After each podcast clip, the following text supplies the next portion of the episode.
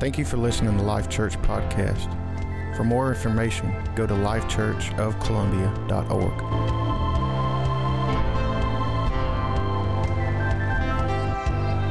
All right, so today, with my title screen getting thrown up there for me, I, the Lord gave me this title a little while back. He just gave me this phrase, and He actually gave it to me the way it looks on this screen. And Josh did a perfect uh, way to bring out what was in my head. And I got the phrase, but God.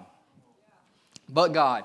And as you'll notice on his screen, that he, golly, you're talented. And he built this screen off of my rambling this morning. I was trying to iron clothes and feed people, and I was rambling on the phone to give him what was in my brain, and he got it. But God. And as you see on one side of that phrase, it's life. There's stuff growing, it's bright. And on the other side of that phrase, it's desolate. It's death. There's no life, there's no color, there's no nothing to be excited about. And that's exactly how I've seen it in my mind. Because to be totally honest with you, as a man of faith and, on my faith journey with the Holy Spirit, wanting to believe for the miraculous, I've always hated but. I, I didn't, personally, I don't understand how you could have faith, pray the prayer of faith, and then say but. To me, it's totally contradicting what you just prayed. So, in my years of walking with the Holy Spirit, I've avoided that word. Like, I've almost fully taken it out of my vocabulary because how can I pray a prayer of faith if I follow it up with a but? In other words, everything I just said, I'm really not convinced of it because I'm about to say but. In other words, something is going to follow that exposes the fact that I really don't believe in what I just told you or what I just prayed. But through this season me and my wife have went through, I've discovered another facet of but God. One that is full of life and sunshine and can shine in on your darkness and on your shame and on your bitterness and on your brokenness and on your ashes. It can give beauty because before I avoided it, but now I understand there's two parts to it. But during this time of understanding what the one full of life is, I got even more mad about the one that's not full of life. And I'm going to talk about both of them this morning. But before I do that, I'm going to pray. And then I also got something really important to share with y'all. so I've had some boys at my house, and they found out I was preaching. So immediately they started spitting out jokes for the last 24 hours. And every time they would come to me with a joke, I'd be like, that didn't make the cut. So these two jokes made the cut. What did the nut say when it was chasing the other nut? I'm a cashew. that was pretty good. That was solid. That was way better than your response. what did the ocean say to the tourist? Nothing, it just waved. Boy, that's a knee slapper right there. Whoo! Golly. We're going to pray for joy in this house. oh, goodness. Let's, let's pray. What do y'all say? Let's pray. Come on. It's come to that. Father, we thank you for your presence in this house. Holy Spirit, bring this word out the exact way you want it to be heard and received. Let it be your words and not my own, Father, that you may receive all the glory, that today we can lay crowns at your feet for your revelation, and that you are truly good enough to not only give us your word, but then you give us the Spirit to understand your word. And Father, we thank you that, Holy Spirit, you are reigning so strongly in this house today that we will understand your word on new facets today that will unlock new revelation and new light to follow you more diligently. In Jesus' name, amen. Everybody go to uh, Second Chronicles. If you've ever been around my preaching much, I, I just jump around a lot. So I'm going to give you some places. You can write them down. We're going to read a few things, but just Second Chronicles chapter 14, 15, and 16. I'm not going to read all of them. That's just where I'm coming out of. And uh, uh, just a few months ago, the Holy Spirit put me on this story of King Asa. I'd actually never read the story before, started diving into it really deep. And I'll give you a little backdrop, and I'm going to pull out like three scriptures that we'll read just for time's sake.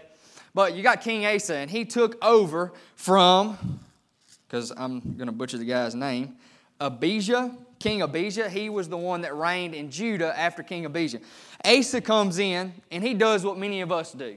So when we get saved, we get born again, our spirit comes to life we tend to start pulling down high things. In other words, anything that is obvious that would be contrary to God and His, his deity and, and who He is. As believers, when we're born again, we, are, we immediately inherit something from the Holy Spirit to begin to pull down things that would receive worship over God. We're good about those things. They're the obvious things, the things that are just uh, battling for God's worship in our life. We tend to gravitate because of the Holy Spirit in us to begin to remove those things. And that's what Asa did. He took over Judah, and when he did, there's all these idols that they had made, these altars, and they were worshiping a lot of different gods. Well, Asa immediately begins to remove all of these idols. And as he's removing these idols, man, he's doing work, he's doing work, and then the man of God shows up. The prophet shows up, the seer shows up to speak to Asa. And he said, I want to give you a word of encouragement. You're doing phenomenal. You are doing the Lord's work. You are doing His will. Continue on. And in the middle of this, this, this rampage against other gods, he's going, he gets more encouraged. Who, has been in that position before? You're doing things for the Lord, you get some encouragement, and you get more encouragement, you turn up the zeal. You turn up the fire and the passion for what you're applying yourself to. So Asa turns it up another notch, and he starts going after it even harder. And it says, not only did he go get the high places up to this point, then he goes starts getting the little stuff. Everything. He starts cleaning Judah's house. And then we find ourselves in the story of a man of God to this point that is literally doing and changing the face of a nation. And this is where we're going to pick up. Go to chapter 16, and we're going to read verses 7 through 9. A little bit more backstory. Asa comes up against the king, the king of Israel. He's got this really beast mode army, it's massive. And he gets ready to come and destroy the city of Judah and come against King Asa. Well, when he does, King Asa kind of gets a little frazzled by it because of the numbers and how far they were outnumbered. He gets a little frazzled by it. And so Asa does this thing that many of us in our life, in our spiritual walks, would actually deem as pretty much a, a worthy response. Asa goes gets help. He actually goes to the nation next to him. And we know in the Bible that nations, you can also say their mindsets when you think about them in the spiritual realm. But Asa goes to the nation next door and hollers at the king because he's got a really big army. He's got a big following. He's got a lot of good things going for him. So Asa goes, reaches out when he is standing in an impossible situation.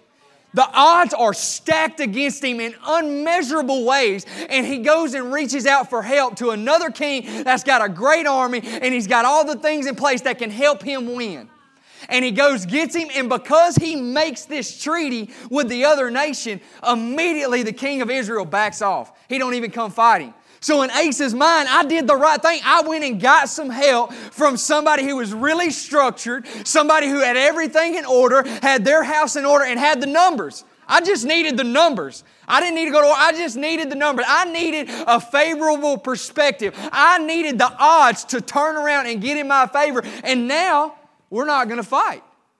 Because up to this point, for like 36 years, Asa's country was in no war. Peace was the only thing they knew. There was no fighting, there was no strife, there was only peace in the kingdom. And then all of a sudden, an army gets ready to come, and he goes, gets help. And then we pick up in verse 7 through 9, and it says, At that time, Hananiah, the seer, the prophet, came to him, Asa, king of Judah, and said to him, Because you have relied on the king of Syria and have not relied on the Lord, therefore the army of the king of Syria has escaped from your hand. Were the Ethiopians in Lubim not a huge army with very many chariots and horsemen? Yet because you relied on the Lord, He delivered you into their hand. He had already knew how God would respond if he didn't get an outside help. Verse 9, for the eyes of the Lord run to. Okay, there's a phrase before I read this. There's a phrase that's been in my spirit, and it's the vulnerability of God. We don't like to call God vulnerable, but the more I read the Word of God, I actually believe God makes Himself vulnerable to us. You actually see it in the Garden of Eden because when He created the Garden of Eden, He put all this beautiful fruit in it and He said, I'm going to walk with you in the cool of the day. And then He stuck a tree in it that gave Him an option to deny Him and go a different way. A God so worthy and a deity so mighty with vulnerability so unmeasurable, He just exposed himself to get chosen over. I, I don't know about y'all, but that's a, that's a level of vulnerability we don't think about with God. But God said, I want to walk with you in the cool of the day, and I'm actually going to give you a choice to pick something over me, to really give you the option to love me realistically. Because if there's no option, you can't realistically love somebody. If you only have one option, it's not love, it's just no other option. But he gave him an option, and because he did so, it actually shows God's nature to be vulnerable with his creation. Because he made all of these things, and the only thing he gave free will and choice was humans. And because of it, he opened himself up to pain and hurt because God is love and true love can experience pain. And because God is true love, God can experience pain because of the choices we make. And then in verse 9, you just, I don't know, put yourself in this story. It, it wrecks me because God said, For the eyes of the Lord run to and fro. I, I just see God in heaven. He's looking about the earth he said, I'm looking throughout the whole earth to show himself strong on your behalf. On the behalf of those whose heart is loyal to him. In this you have done foolishly, therefore from now on you shall have wars. Oh man. The army was coming against him, and he had had peace for 36 years. In the moment the odds weren't in his favor, he went to an outside help. And because of it, in his logical thinking, this is how I keep from being destroyed, generations being destroyed, my country being destroyed, my nation being destroyed. So he went to an outside hell. And because of his lack of loyalty, was the very reason his kingdom would never see peace again. When we try to stack the odds by our logical thinking, we actually set the generations to come up to never rest because of our decisions. I read this, me and Mike were talking about it on the porch today. I read this scripture. Do y'all know who Melchizedek is?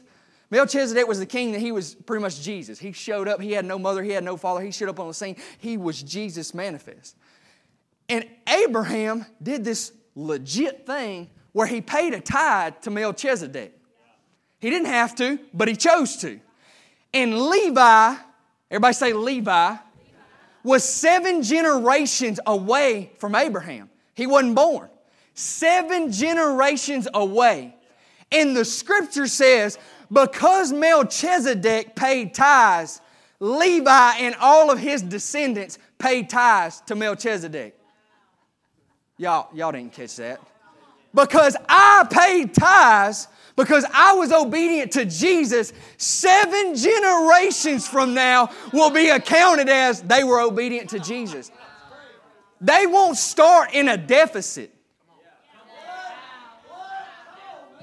We have so much belief in the fallen state of Adam instead of the resurrected state of Jesus that we immediately believe our children have to be born into dysfunction. But I'll be honest with you, if Jesus restored everything through the cross and I've got seven, eight, ten, a hundred generations in my loins, then I can believe the decisions I'll make will affect them. I could actually make a decision, Kenny, that before they even take their first breath, it would be accounted to them as righteousness. Instead of being timid by the odds being stacked against us, if we find ourselves being loyal, in other words, I remove plan B.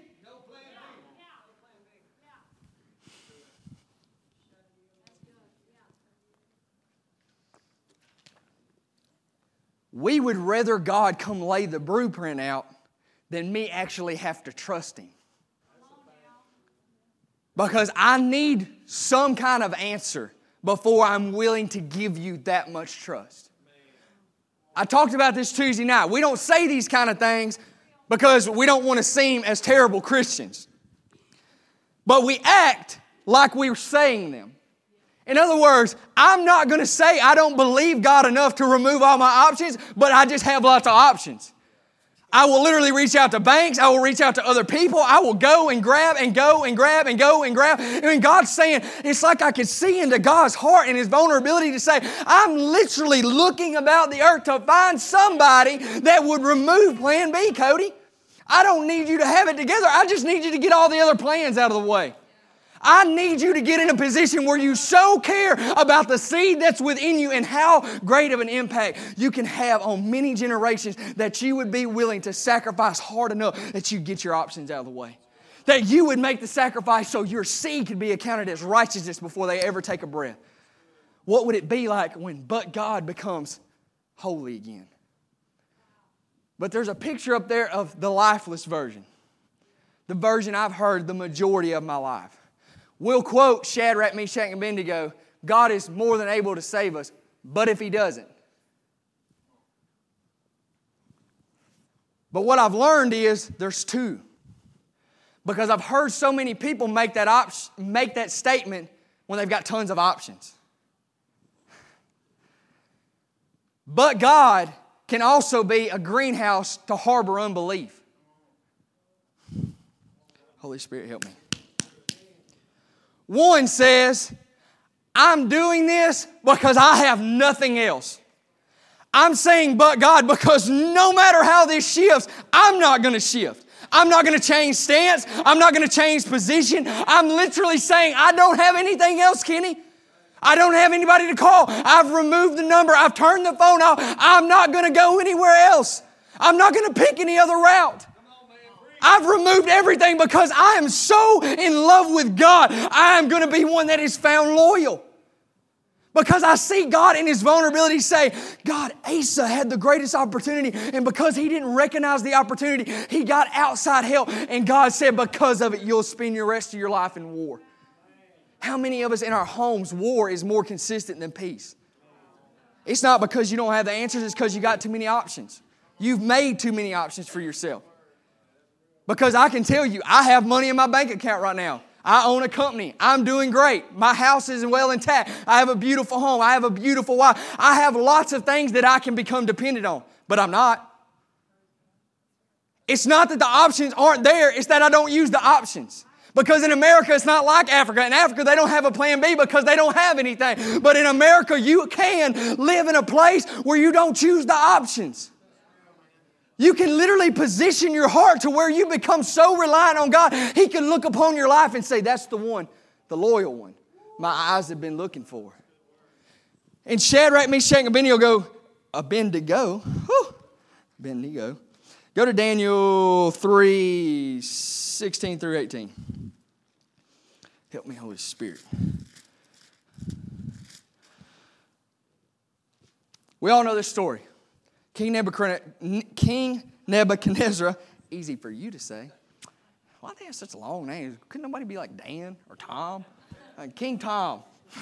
Sorry. It's just my brain. King, King Nebuchadnezzar built this, this, this idol for the nation of Babylon. And Shadrach, Meshach, and Abednego had been put over the region of Babylon. Well, he builds this thing up. He says, Y'all are all going to bow down and worship it when the harp plays and the, all that other stuff plays. Whatever they had back then. The banjo. I'm just kidding. so they begin to play this music, and a nation bows, and three Hebrew boys stay standing. So some tattletales come running to the king and say, Hey, there's some Hebrew boys out there ain't doing what you said to do. So they go get them and bring them up. And King Nebuchadnezzar says, Hey, I'm about to play the music again and bow. And they just kind of cut him off. This is the holy but. I'm childish. I'm so sorry. I'll get over it. This is the holy but God. Three Hebrew boys said, Don't worry about it, King. Don't play it for round two. We've already made our mind up. We don't have another choice. I've always heard this preached or said You got a sickness. Father, heal this sickness in the name of Jesus. But Father, bring comfort to the family. Bring peace to this house, Lord. Touch everybody that's bad. I get that prayer. Don't, don't be mad at me, okay? I'm trying to get us to stop harboring unbelief and applying it like I really trust God. Because if you don't know you have unbelief, I'm going to show you what unbelief does in a minute. It is toxic to the greatest degree. And I'm going to show you why. Not because it would rob you of a miracle, but because it would make you unresponsive to God. God, in the name of Jesus, get out. But Lord, bring comfort to the family, God. Make provisions for them. Help me, Holy Spirit. One is I don't have plan B. The other is a greenhouse for you to stop trusting God. It puts statements of unbelief in a greenhouse and then you protect them so that they can grow until before you know it, you actually have no reliance on the Father. Shadrach, Meshach, and Abednego, look at verse 16 through 18 in Daniel chapter 3. Shadrach, Meshach, and Abednego answered and said to the king, O Nebuchadnezzar, we have no need to answer you in this matter. If this is the case, our God, whom we serve, is able to deliver us from the burning fiery furnace, and he will deliver us from your hand.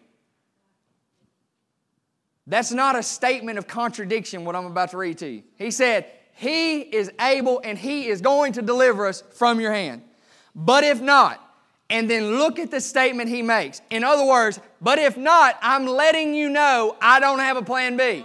Even if nothing happens, I don't going to change my mind. I'm not going to go reach out to another nation. I'm not going to reach out to somebody more secure. I'm not going to reach out to somebody who's got all their ducks in a row. I don't care how dysfunctional you are. God wants to take your dysfunction and turn it into something holy and beautiful, but quit calling the person down the road. Go pray. Go seek the Father because He wants to get the glory for your redemption.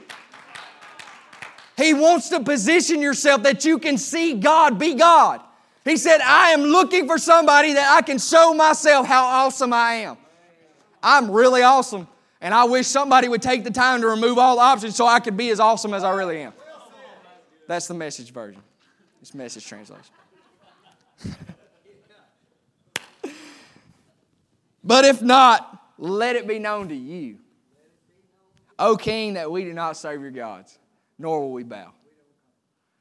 Just in case you didn't know. I don't have another option.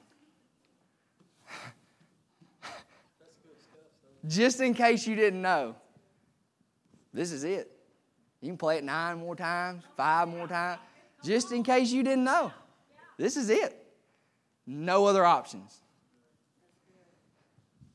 This is the but God that's okay to have. I found this out when we lost Adeline in April. After the second day, I couldn't be in the house anymore. I was just, I didn't know where I needed to be. Felt like in the middle of the ocean. I didn't know where I needed to be. But I walked out to our wood shop and I was just, I don't even remember what I was doing. I was just doing something. I, I was just trying. And my mom walked up to me and she laid her hand on my back. And she said, Father, that he would know you greater during this time than ever before. And then she walked out of the room. And I stood there over whatever I was doing and I just wept until I didn't have any more tears in my body. But something changed. I had no other option. And because of it, I believed God like I never believed Him before. I prayed, I fasted, I paced this entire sanctuary for weeks on end when we got that first diagnosis to no travail.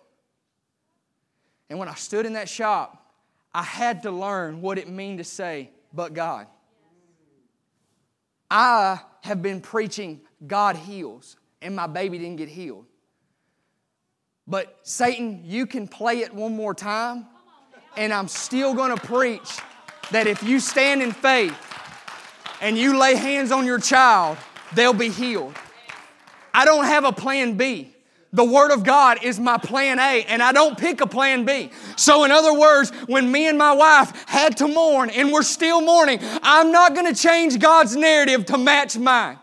I'm not going to change my narrative to please Satan and let another nation come define how I view God but I got myself so seated and so rooted and so grounded in brokenness. You don't have to be whole. You don't have to be happy. You don't have to have it all together. Just get all the options out of the way.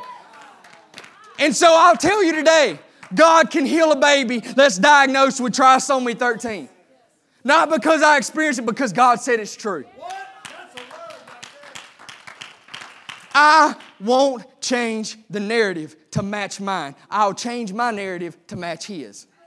And it may take a minute, Michael, but I promise you, there's going to be another day when somebody's baby gets diagnosed with trisomy 13. I'm going to lay hands with my wife on their womb, and the baby is going to come back to life, and they'll get to see the fruit of it. But can I tell you, if you're ever going to be a person positioned to save a nation, you're going to have to get it within yourself that I don't have another option. It goes on all categories your finances, your health, your, your, the status of your family, your marriage, and every facet. But I, can I tell you, I get in so many positions with people that are dealing with broken situations and they want to reach out to everyone. They want to reach out to every other nation, but they won't reach out to God. How do you. Uh, stay with me, voice. How do you expect a God sized miracle if you don't actually go to God? I love that man. I love that man. I love my father. I have great godly men in my life. But there's times where I don't go to you because I love you, but I don't need y'all because I have the Holy Spirit. I love your influence in my life. Let me rephrase that. I do need y'all. I truly do need y'all. But there's a moment where he don't have what I need. And them two went through the loss of a baby. And they, man, they helped me and Taylor so much. But there was a moment that came where I didn't need to talk to him anymore. I didn't need to talk to anybody else anymore. Cody and Story poured into our life. There just come that moment when I, I, I don't need to talk to you anymore. I've got to get in this place where all my options are gone. And I sat there. It took a minute. It took a minute. It took a minute for the Holy Ghost to keep highlighting my options until every one of them was gone. And then all of a sudden, I was so broken, but I was well prepared for what was about to happen. And all of a sudden, all unbelief began to get extracted out of me, and but God became a reality that I don't have another option. He's just all I've got. But I want to talk to you also about the but God that harbors unbelief. The one that I've seen in so many conversations that, hey, will you come pray for my sick loved one? And I'll say a prayer, and as soon as I get done praying, we're making plans for you to continue to die to the sickness. This is a fine line. No, it's not a fine line. It's not a fine line. The reality is, our faith, it's, a, it's an opportunity just like Asa. There is a place our faith can get to that swallows up and devours all forms of sickness. But if we keep trying to, to, to cope with things that are happening and change the narrative, we'll never get there. We'll never get to experience God being strong on our behalf if we don't realize just because it didn't work this time doesn't mean I change the Word of God to meet me where I'm at. I take my brokenness, I take it to the Father, and I heal, and I grow, and I grow in faith. But God, though. Look at Hebrews chapter 3, verse 12. I'm going to read 12 and 13 in the Passion Translation. This is the other one we have to deal with. But God, get, oh my God, uh, if you, if you just tend to be a person that reaches out to everybody, don't you need spiritual counsel? Is that coming off okay? You need spiritual counsel. I, I have a lot of people that pour into my life. You, you got to have that. You got to have a spiritual father. If you haven't come under a spiritual father, you are so much more vulnerable than somebody who has. So get a spiritual father. But if you tend to be a person that gets more counseling than you do revelation from the Holy Spirit, everything needs to stop and you need to get burrowed in the Word of God and in prayer until something changes. I don't have any other way to explain that, but you got too many options.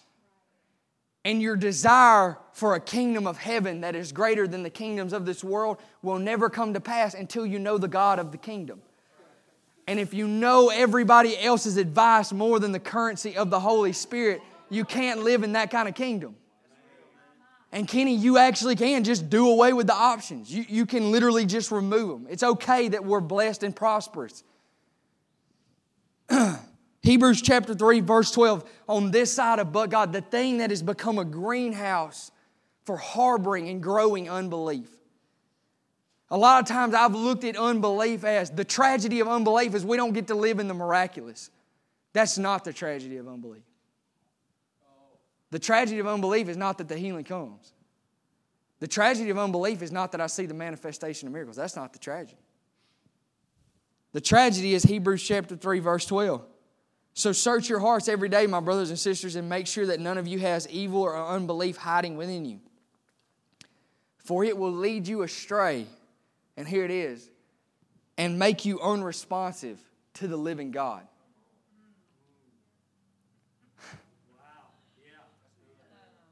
Can I pray for a second? I'm going to preach some more. Father, let that set in the heart of every person in this room. The reality that even though we go to church, we could stop being responsive to you. Jesus' name. So, unbelief can cause me to be unresponsive to God. And Jesus said, I only see, I only do what I see the Father doing, and I only say what I hear the Father saying. So a miracle is actually a response. Not having the miracle is not the tragedy. The fact that I could be in God's presence and no longer respond to His presence. Presence aligns everything. Where are all our kids at? Are all the kids out of the room? Where at? Where are they? In the gym? Bliss, come here. Griffin, come here. Uh, Kenny, come here. I'm sorry. I just need to use you as an example. And I love you so much. All your NSU swag. Okay. Stand like this. I use this example with the boys, but I hear the Holy Spirit saying again. All right, Bliss, stand right here. And Kenny, come up here and stand right here. Griffin is my spirit man. I'm born again. He's alive. He is the fullness of God in me. If it is finished and Jesus and the Father come to live within me, it's my spirit man. The fullness of God is in you the moment you become born again. This is my mind, my soul, the seat of my emotions, my imagination. Everything that tends to make me me is bliss. And Kenny is my body. The fullness of God is in me. Because I, my mind and my imagination is not convinced of God's goodness, it can't come in alignment that what is in my spirit get out of my body. The only thing we are called to steward is our mind. He said, Be ye transformed by the renewal of mind. If the fullness of God lives in me, something must be causing my mind to be out of alignment that that can't get out of that. And I keep running into situations where people need God to get out of me, but my mind is harboring unbelief. So, because of it, the Godhead is trapped on my interior world and nobody can see. But when you pray, God, search my heart, and then you repent. We like God to search our heart, but we don't like the answers He brings up. But when He brings up an answer, and He brings up an answer that is keeping the Godhead on the inside of you, when you pray and repent, you line up and then the Godhead, the Lion of Judah that will devour every sickness and darkness. It gets from here and it goes out your emotions and your imagination and the way you think, and it comes out of your body. And then when it gets to your body, the only responsibility you have is don't be a coward. The only thing we have to do is be bold, Branson. The only thing I have to do is account it worthy that Jesus would pay such a price that I am, I am sacrificing myself, my dignity, and my pride that the Godhead may get out of my body and the world may know He's good. But because of unbelief, and you know what I've learned about God's grace? sometimes it's like a ricochet. The spirit will just release something out of the body. See, that's how sometimes we get excited. Woo! Boy, did you hear I, I handled that conversation? Holy Spirit. While the whole time your imagination is so far from God's presence and who He created you to be. That's why you can't be consistent. You'll never be consistent until you correctly steward your mind, your imagination. The Spirit of God wants to bring something out of you that is so holy, that is so divine, that you can't get credit for. But you know what, what, uh, what happens when that drive by happens? You can take credit for a drive by. Because you can be doing all your crap and all your lousy devotion and all your lack of persistence in the Holy Ghost and reading and fasting and praying, and that drive by comes out, comes out of that body, and you can take pride in it. But when a mind gets seated in righteousness, humility follows it. And then all of heaven can flow out, and you'll sit before the Father and weep to make sure you don't get any credit. Go sit down. I love you so much. Thank you, Griffin. You made an awesome spirit. But I've always wondered how can the Godhead be in you and you act like that? How can the Godhead be in you and you respond like that? How can the Godhead be in you and you have no answer for that problem? Because unbelief, your mind is the greenhouse. And the moment you let one seed of unbelief get in your greenhouse, it'll continue to grow. And then before you know it, you don't trust Him. You don't trust His Word. You don't trust what He's spoken. You have all these little things within you that will cause you to be like Asa. Then you have no holy but God.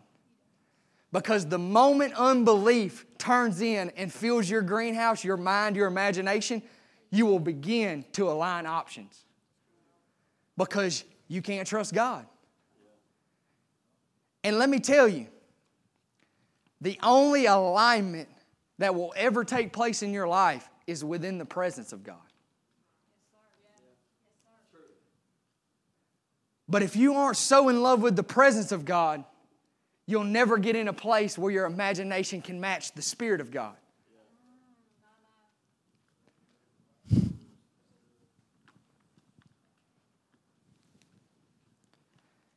like Asa.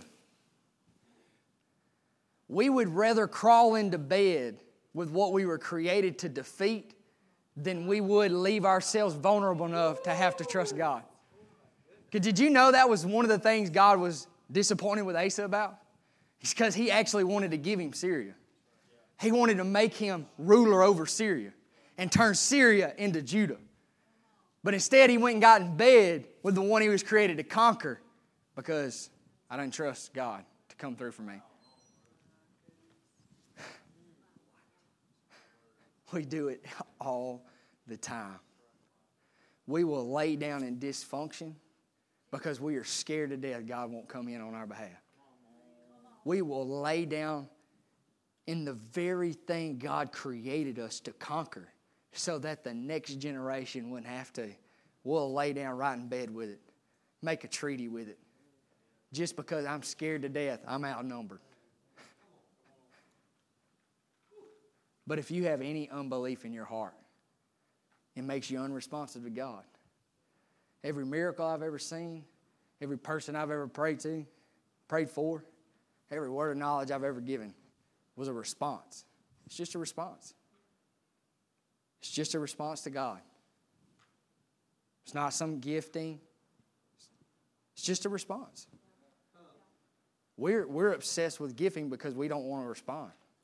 We would rather, we rather have a gift than I would be so open and vulnerable and trusting of God that I could be consistent, holy, full of life. I would rather God give me a gift that can trump my lack of character than me exposing myself to God and repenting that I might be made anew and my spirit, soul, and body aligned. I'll tell you one thing that won't be found of me. Come on. I've got a lot of stuff wrong. I get, God Almighty. I feel like some days I don't have nothing together, Branson. But you know what was crazy is David didn't have a lot together. he got he got an affair with Bathsheba and got her husband killed. And there's this scripture in Psalms. He comes back in weeks before the Lord and he said, Lord, don't take your presence from me or your Holy Spirit. Saul did the same idiotic move, but he just wanted the prophet to touch his life to save his image. A man of God that is in love with presence, a woman of God that's in love with presence, would rather be exposed, vulnerable, and repent than they ever would save an image to make you like me better. When you start trying to save an image, you can't save a kingdom.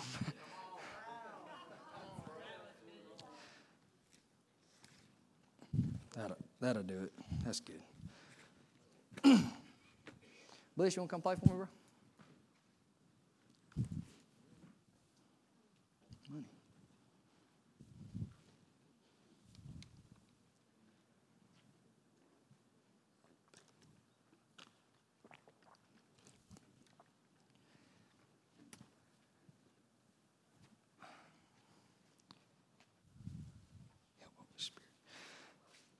Many, many people,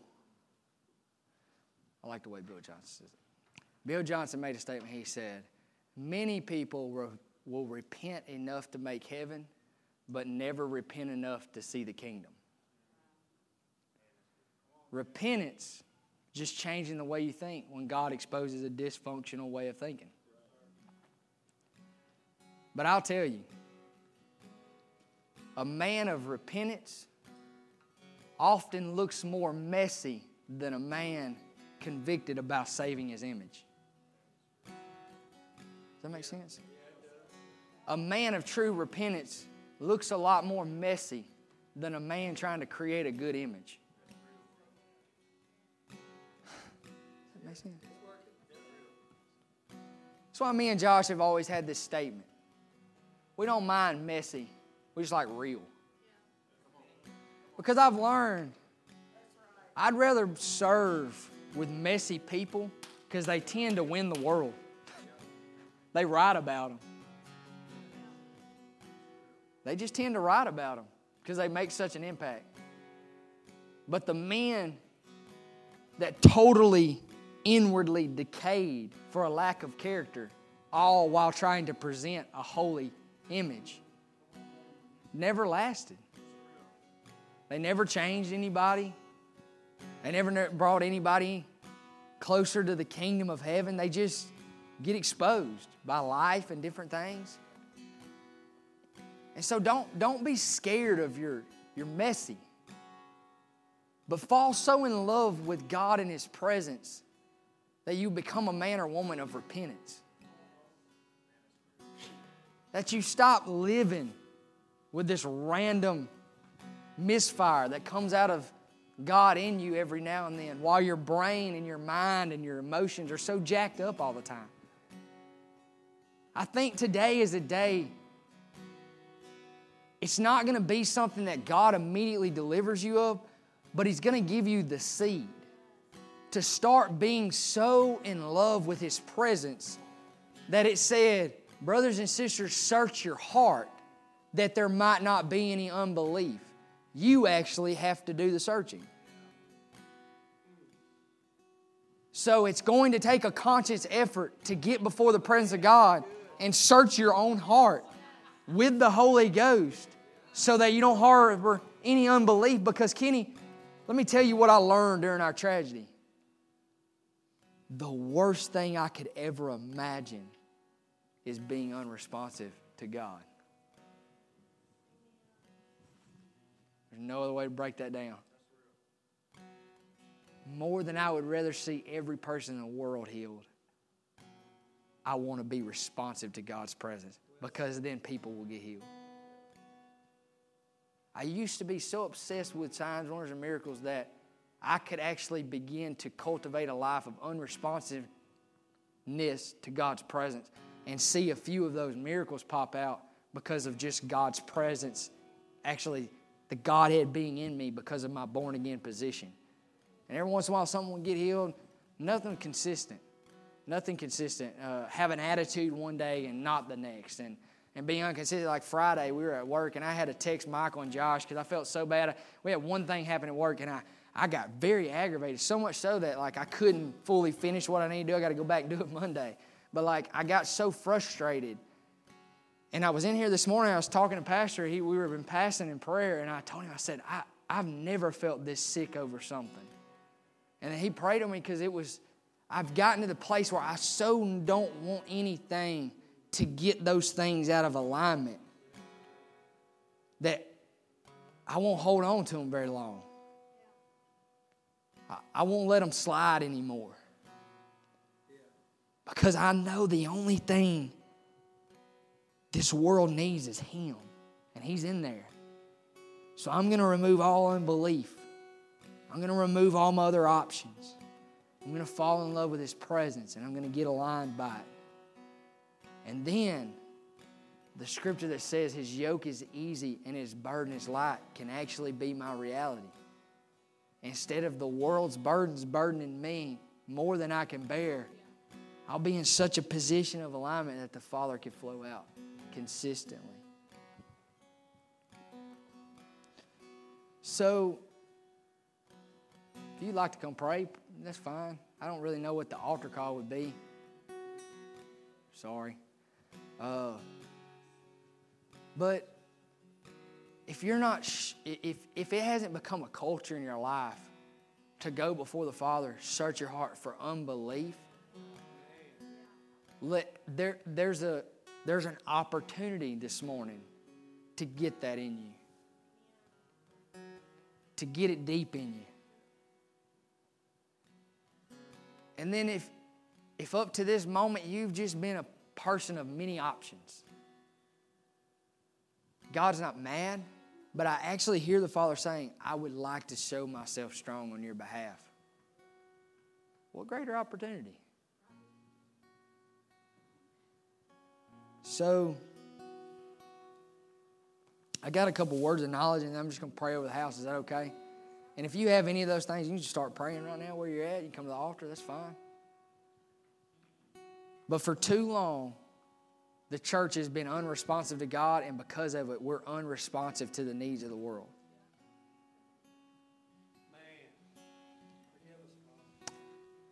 So if that's you, just go in a prayer over that. I seen somebody, I don't know what it is. I think you have pain. Something doesn't work correctly in your stomach. It's, it's, it's painful. It's, it's just, it may, I think it comes and goes. The digestive system, is that somebody in here that's just got a problem with that? Anything digestive system in their stomach, pain? One, is that it? I actually seen it in that row. That's crazy. Uh, but I feel like it is totally tied to shame over one situation. I think it's back there ways. I seen it, I seen the Holy Spirit open it up, and there was a little black speck. It was so small, it's not real big and obvious, but it's actually the source of the pain. Uh, so, Miss Taylor, will you go back there and pray with Miss Kathy? I don't even think it's real obvious to you. It's, it's, but it is, it is literally a spirit of shame over, it's very small. When he opened it up and I seen it, it was real small. So just pray that off of her, and that pain is going to go now because God's going to restore that. The number 7256 mean anything? Like the last four somebody's phone number, address? Is that anybody in here? 7256. All right. So let's pray over this just want to run with messy, responsive people. The t shirts will sell like fire. Let's get messy.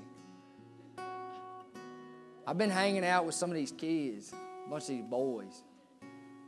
Eli's one of them. If you see Eli, stand next to him for a minute. There's something on his life. Just stand next to him for a second. It might get on you. They're messy, but they're unbelievably responsive. They can't hardly stand themselves.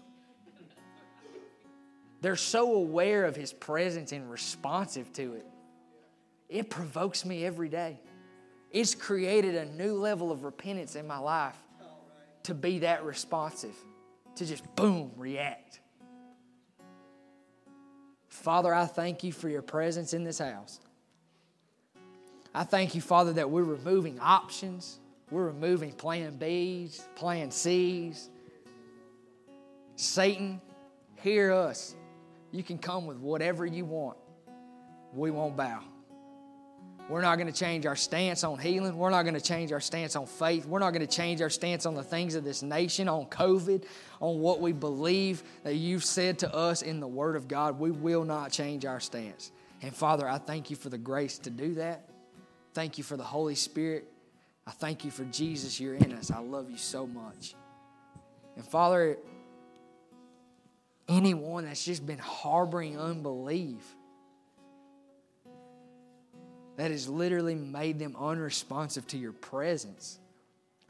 Heal that right now. Expose that repent that, that repentance may come and you be glorified. We love you so much, Jesus. We thank you. In your name we pray. Amen. Thank you for listening to Life Church Podcast. For more information, go to lifechurchofcolumbia.org.